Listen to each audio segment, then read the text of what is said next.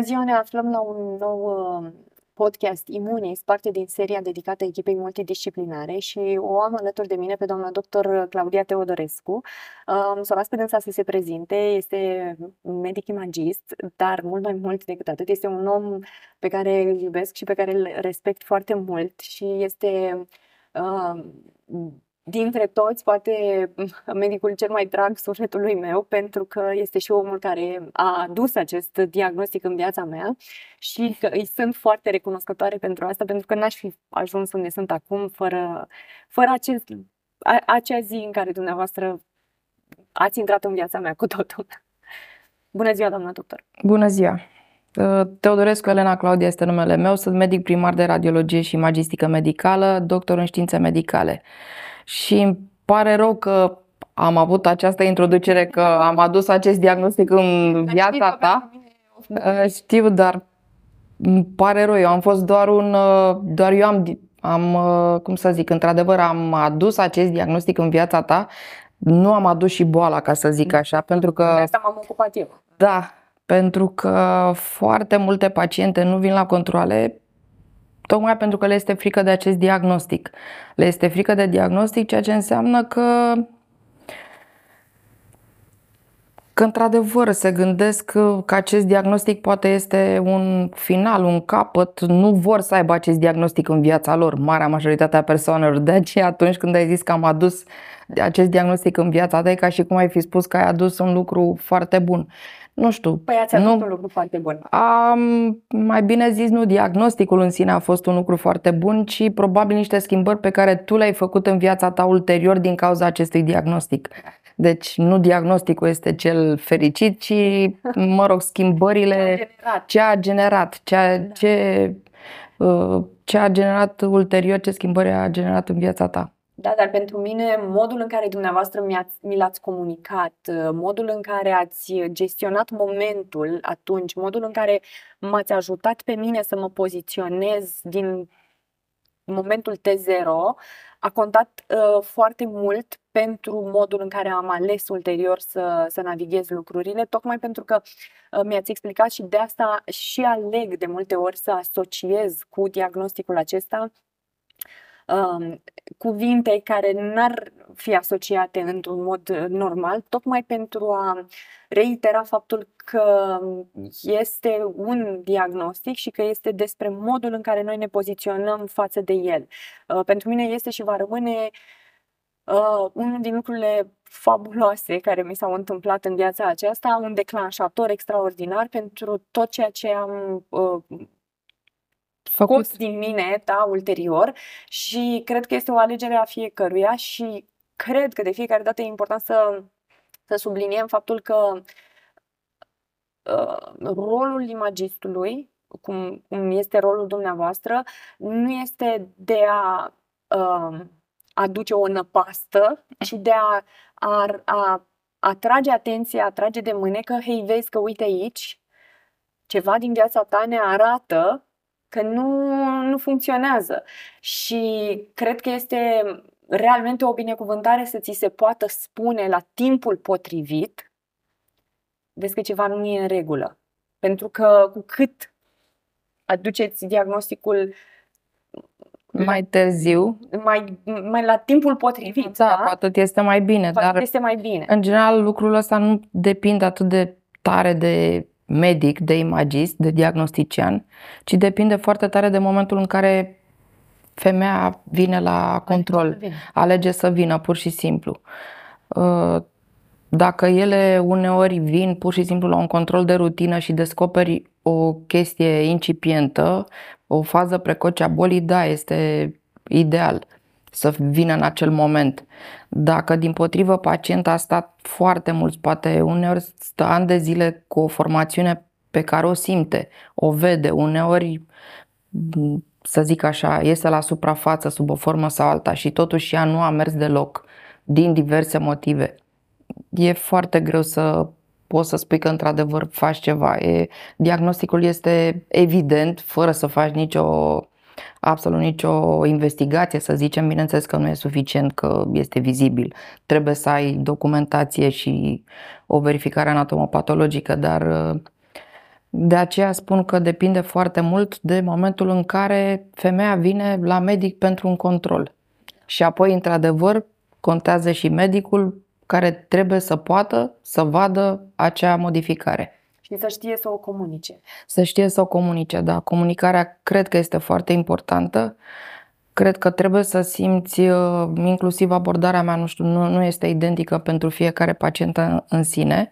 Trebuie să simți cum să spui acelui pacient sau acelei paciente sub ce formă să-i dai această veste, pentru că este o veste, chiar dacă ulterior poți să o interpretezi că a fost ceva fabulos și că a da. schimbat da. ceva în bine major, totuși la prima la, prim, la, da, la primul auz, la prima comunicare acestei vești este totuși de cele mai multe ori devastator și atunci trebuie să știi cum să comunici cu fiecare pacientă în parte. Trebuie să simți cum este pacienta și să-i spui într-un anumit fel, în așa fel încât să fie cel mai bine pentru ea. Dacă vezi că este o pacientă foarte anxioasă, foarte temătoare de acest lucru, în niciun caz nu o să-i spui, da, ai cancer, este grav, e, este exclus. Dacă sunt însă din potrivă paciente care vezi că au neglijat uh, conștient acest lucru și ele doar spun că cred că este o infecție și probabil că trebuie să iau un antibiotic, atunci trebuie să fii din potrivă Putin mai, ferm. mai ferm și să insisti că este o problemă serioasă, că este ceva pentru care trebuie să facă rapid ceva, pentru că altfel nu este bine deloc. De aceea și între ele, între aceste două situații, bineînțeles, există o multitudine de alte variante. nuanțe și variante. Și de aceea trebuie să știi să comunici într-adevăr pacientului, este foarte important. Și în general eu nu, produ- nu pronunț cuvântul cancer, mi se pare că ăsta sună așa ca o, ca o sentință și mai ales că practic este primul impact al pacientei cu această boală, eu fiind imagist și eu diagnosticând practic acest lucru. Și mi se pare că a spune acest cuvânt din primele minute în care vine la control sau să vadă ce are, deja ai uh, distrus uh, toată comunicarea și tot ceea ce va avea de făcut în continuare. Deci trebuie să-i spui gradual, cel puțin eu așa procedez, îi spun da, ok, aici e ceva, mă mai uit în altă parte, revin, da, cred că e ceva mai serios, trebuie să facem, chiar dacă eu poate în 3 secunde mi-am dat seama că despre asta este vorba. Uh, rolul dumneavoastră este de, în, în echipa multidisciplinară este la, la, la, început, la început, dar și uh, pe termen lung. Deci aveți odată partea aceasta de început, uh, în care identificați o posibilă problemă, să zicem așa, dar sunteți și omul care însoțește uh, pacienta și ulterior. Pentru că vine la control, vine la uh, monitorizare și vreau să vă întreb ce ați observat la, la oameni. Uh, dacă există persoane care înainte nu veneau la control, dar după diagnostic vin regulat. Uh, dacă ați observat că din contră au zis gata, bine că am scăpat, am încheiat și iar nu mai vin. Care, care e dinamica? Ce, se, ce ați observat? Cum continuă să se raporteze la dumneavoastră și de unde credeți că este blocajul? La ce ar trebui să lucrăm și noi ca asociații și poate și uh, societatea în sine um, pentru prima etapă, ca ele să vină din timp la dumneavoastră?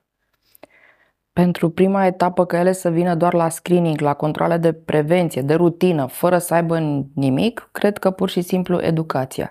Educația și uh, convingerea femeilor că îi se poate întâmpla oricui, indiferent de vârstă aproape, că este ceva extrem de frecvent și că descoperit la timp are șanse extrem de mari să aibă o calitate a vieții foarte bună și să supra, nu numai să supraviețuiască, dar să aibă o calitate a vieții foarte bună cu niște, cu niște tratamente cu atât mai puțin agresive cu cât este descoperit uh, din timp și să le lămurim că frica care le blochează pe multe, pentru că sunt multe cauze pentru care ele nu vin la, la investigații de rutină, dar frica este frica nu de investigație, ci frica de diagnostic este unul din motivele principale pentru care ele nu vin la control. Și trebuie să le facem să depășească această frică, să gândească că vin ca la un control efectiv uh, uzual, așa cum se duce să facă poate controle, nu știu, analize de sânge, să zicem, sau ceva la medicul de familie. La început, imagistul are rolul, ce să zic, de început al acestui diagnostic. Uh, el trebuie să comunice, mm, mă rog, pentru realizarea diagnosticului final este nevoie și de anatomie patologică pentru că numai certitudinea anatomiei patologice aduce diagnosticul 100% și în plus va conduce tratamentul. Nu numai histopatologia, ci și imunohistochimia, fără de care nu se poate face un tratament uh, personalizat, să zicem, adecvat fiecărui tip de formațiune tumorală malignă în sine al acelei paciente.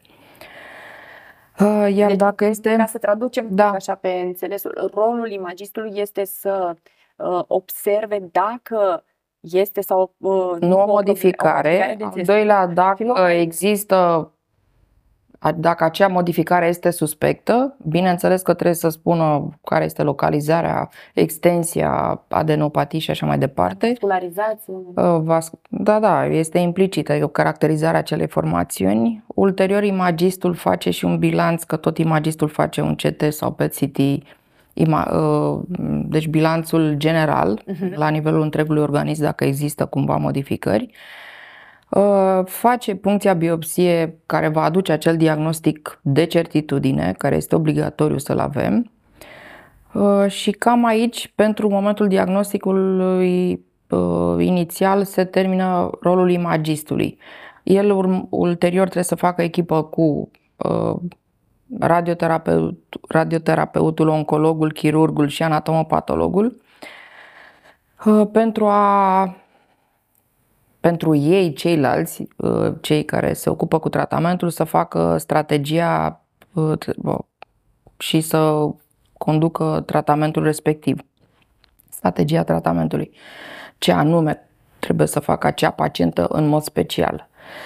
Uh, dacă ne referim la tipologia pacientelor, cele care vin în general de rutină la control, au șansele maxime, nu pot să zic că 100%, dar aproape întotdeauna să descopere acea formațiune într-o fază incipientă când este foarte mică și ușor, mult mai ușor de, tra- de tratat.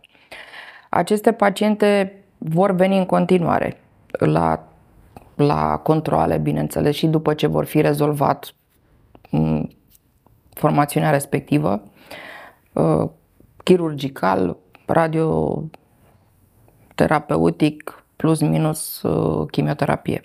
Deci ele vor veni o perioadă la urmărire mai frecvent, după care ajung să vină din nou la perioadele obișnuite. Dacă ne referim la cealaltă tipologie de paciente care nu își făceau controle regulate și vin la un moment dat din cauza că au descoperit ceva și acel ceva a fost cancer, cred că și ele cele mai multe, după tratament, după încheierea uh, schemei de tratament, vor veni și ele la uh, urmărire o perioadă. O perioadă, iară, aici această categorie de paciente se subîmparte în două. Unele vor veni într-adevăr pentru că s-au speriat și au realizat că într-adevăr este foarte important și ar fi fost foarte important dacă ar fi diagnosticat mai mult mai devreme. Da. Și atunci rămân cu conștientizarea acestui fapt și vor veni în continuare la urmărirea periodică cu care îi se recomandă. Bineînțeles că se poate întâmpla din diverse motive să sară, deci nu vorbesc de excepții, dar vor veni la controle regulate, a la lung. Și este o altă subcategorie din aceste paciente care consideră că a fost probabil un accident în viața lor și că, mă rog, poate vin o dată de două, trei ori, după care neglijează complet și te mai trezești cu ele că vin după 10 ani cu iară, cu o recidivă care nu este nici aia la început, care e de ceva timp, întreb de ce n-a fost, a, păi n-am, n-am mai venit pur și simplu.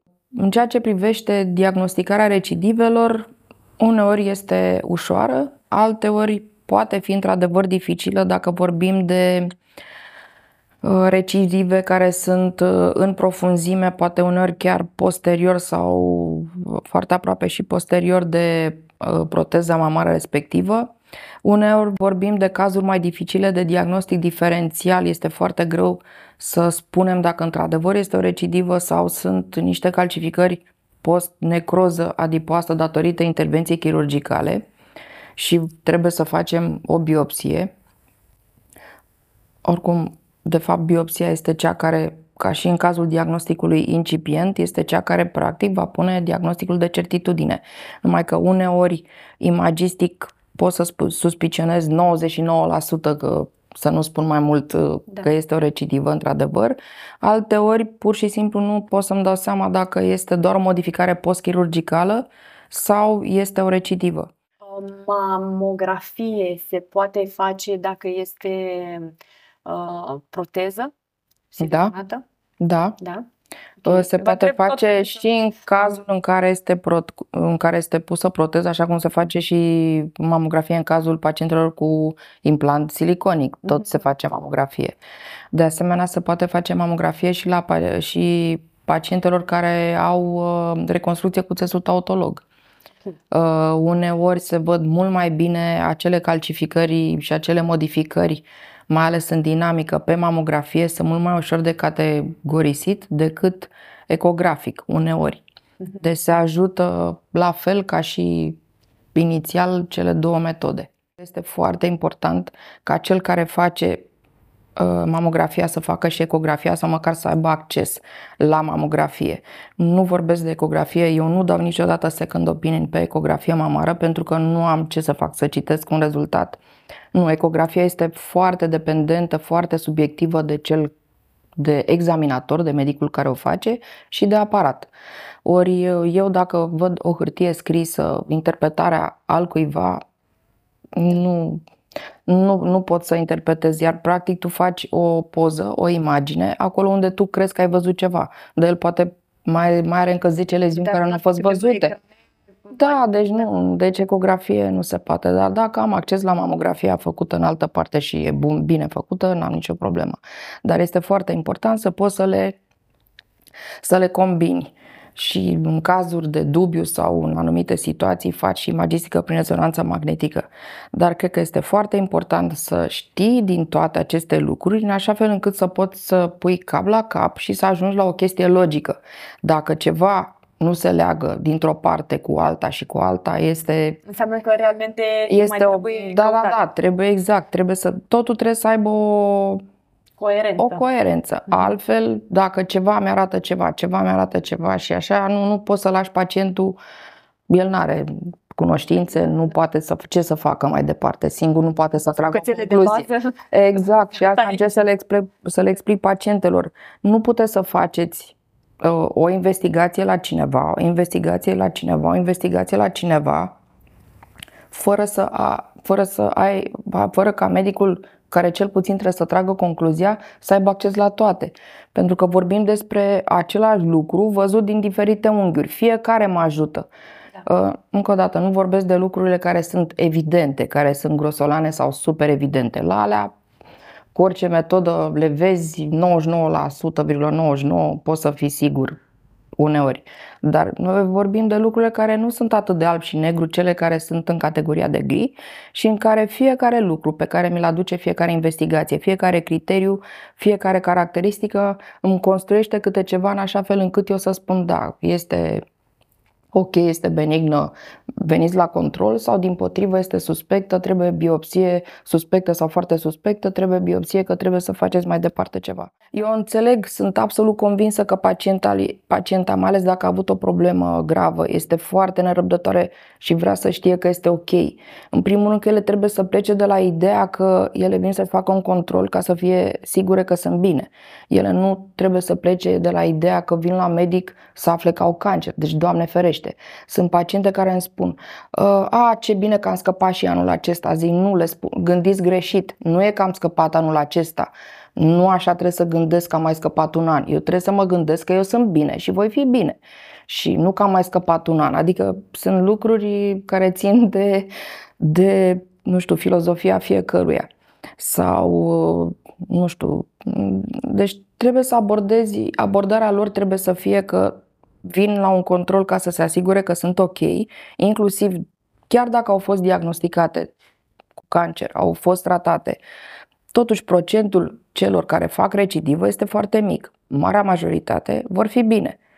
Uh, deci trebuie să gândească la fel, că ele sunt bine și vin doar să se asigure că sunt ok. Și că tot ceea ce fac în viață pentru a menține sănătatea da. Um, e confirmată prin, prin acest lucru. Adică da, da. poate uneori nu este suficient să cred că sunt bine. Adică acest cred, de multe ori am văzut, acest cred că uneori este dezastros, este da, o da. iluzie. Uh, dar asta trebuie să fie confirmată printr-un act medical făcut de o persoană care știe ceea ce face și atunci totul e foarte bine. Uh, doamna doctor, în, în încheiere, așa aș vrea să vă întreb de unde vă luați energia aceasta pentru, pentru a continua, continua? Pentru că, iată, ați început, am înțeles acum uh, cum, dar construiți și continuați să construiți și uh, continuați să mențineți acest standard și să-l dezvoltați și să-l transmiteți mai departe către alți uh, medici, către alte tipuri de cadre medicale. Uh, către paciente, către asociații, tocmai și vreau să vă întreb, pentru că eu am senzația că sunteți tot timpul acolo.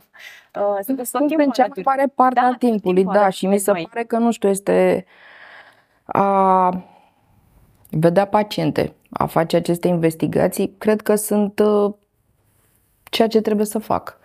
Asta îmi dă, nu știu, din asta îmi iau energia, faptul că știu că pot să ajut niște oameni și că pot să văd niște lucruri uh, care poate uneori le salvează viața, este extraordinar de, uh, nu știu, mare, da, sursă de energie și o foarte mare satisfacție pe care pot să o am. Și asta și îmi place foarte mult ceea ce fac. Îmi place foarte mult în continuare ceea ce fac. Dar se, se vede lucrul acesta eu de în, în toți anii aceștia, că ne știm deja de 9 ani, um, sunteți alături de, de paciente, adică nu doar din punct de vedere mm, medical, ci și cu totul, prin tot ceea ce construiți, prin cât de mult timp din viața dumneavoastră ați alocat odată pentru partea de pregătire și alocați în continuare, dar și fizic să vedeți atât de multe paciente. Da, mi se pare că este ceea ce pot să fac mai bine pentru nu știu, pentru femei, pentru societate, pentru este ceea ce știu și îmi place foarte tare și pare și cred că pentru asta am fost făcută. Mulțumesc mult de tot pentru tot. Pentru tot, tot, tot, tot, tot. Da, mulțumesc cu mare drag, Cosmina. Și mi-ar place ca toate pacientele să nu știu, să aibă același vibe ca tine și multe au și chiar mă bucur foarte tare pentru ele, pentru că depinde foarte, foarte mult de fiecare pacientă în sine, uh, ce viitor va avea și cum, nu știu, cum îi va fi viața de după diagnostic, ca să zic așa. Mulțumesc și lucrăm la asta, știți foarte bine că la Imunis lucrăm, lucrez la asta și eu vreau să vă mulțumesc personal pentru că um, îmi aduc aminte când veneam la control, că inițial a fost la trei luni, da? când veneam și vă spunea și am mai învățat nu mai știu ce chestii și am mai făcut nu mai știu și știu că vă uitați așa la mine și um, îmi dăteam seama că nu era neapărat o abordare normală um, al da. lucrurilor, însă m-ați încurajat constant sau m-ați mai ghidat acolo unde chiar eram pe lângă subiect și uh, m-a ajutat foarte mult lucrul acesta pentru că e nevoie de, de, și de confirmare, exact cum a zis și dumneavoastră, că avem intuiție, avem ghidari din interior, dar trebuie să și verificăm că ceea ce facem ne duce realmente în direcția bună. care trebuie. Și lucrul acesta pe mine m-a ajutat foarte mult, faptul că v-am avut alături constant, uh, fără să mă simt uh, Uh, judecată, ați fost pur și simplu alături de mine și cu multă înțelepciune și cu multă blândețe m-ați uh, menținut pe, pe calea care trebuia și știu că am fost tot felul de panici ulterior, dar uh, cred că sunt firești și cred că fără da. profesioniști așa ca dumneavoastră e foarte greu pentru un pacient să, să se mențină pe calea cea bună. Și vreau să vă mulțumesc. Cu drag, cu mare drag.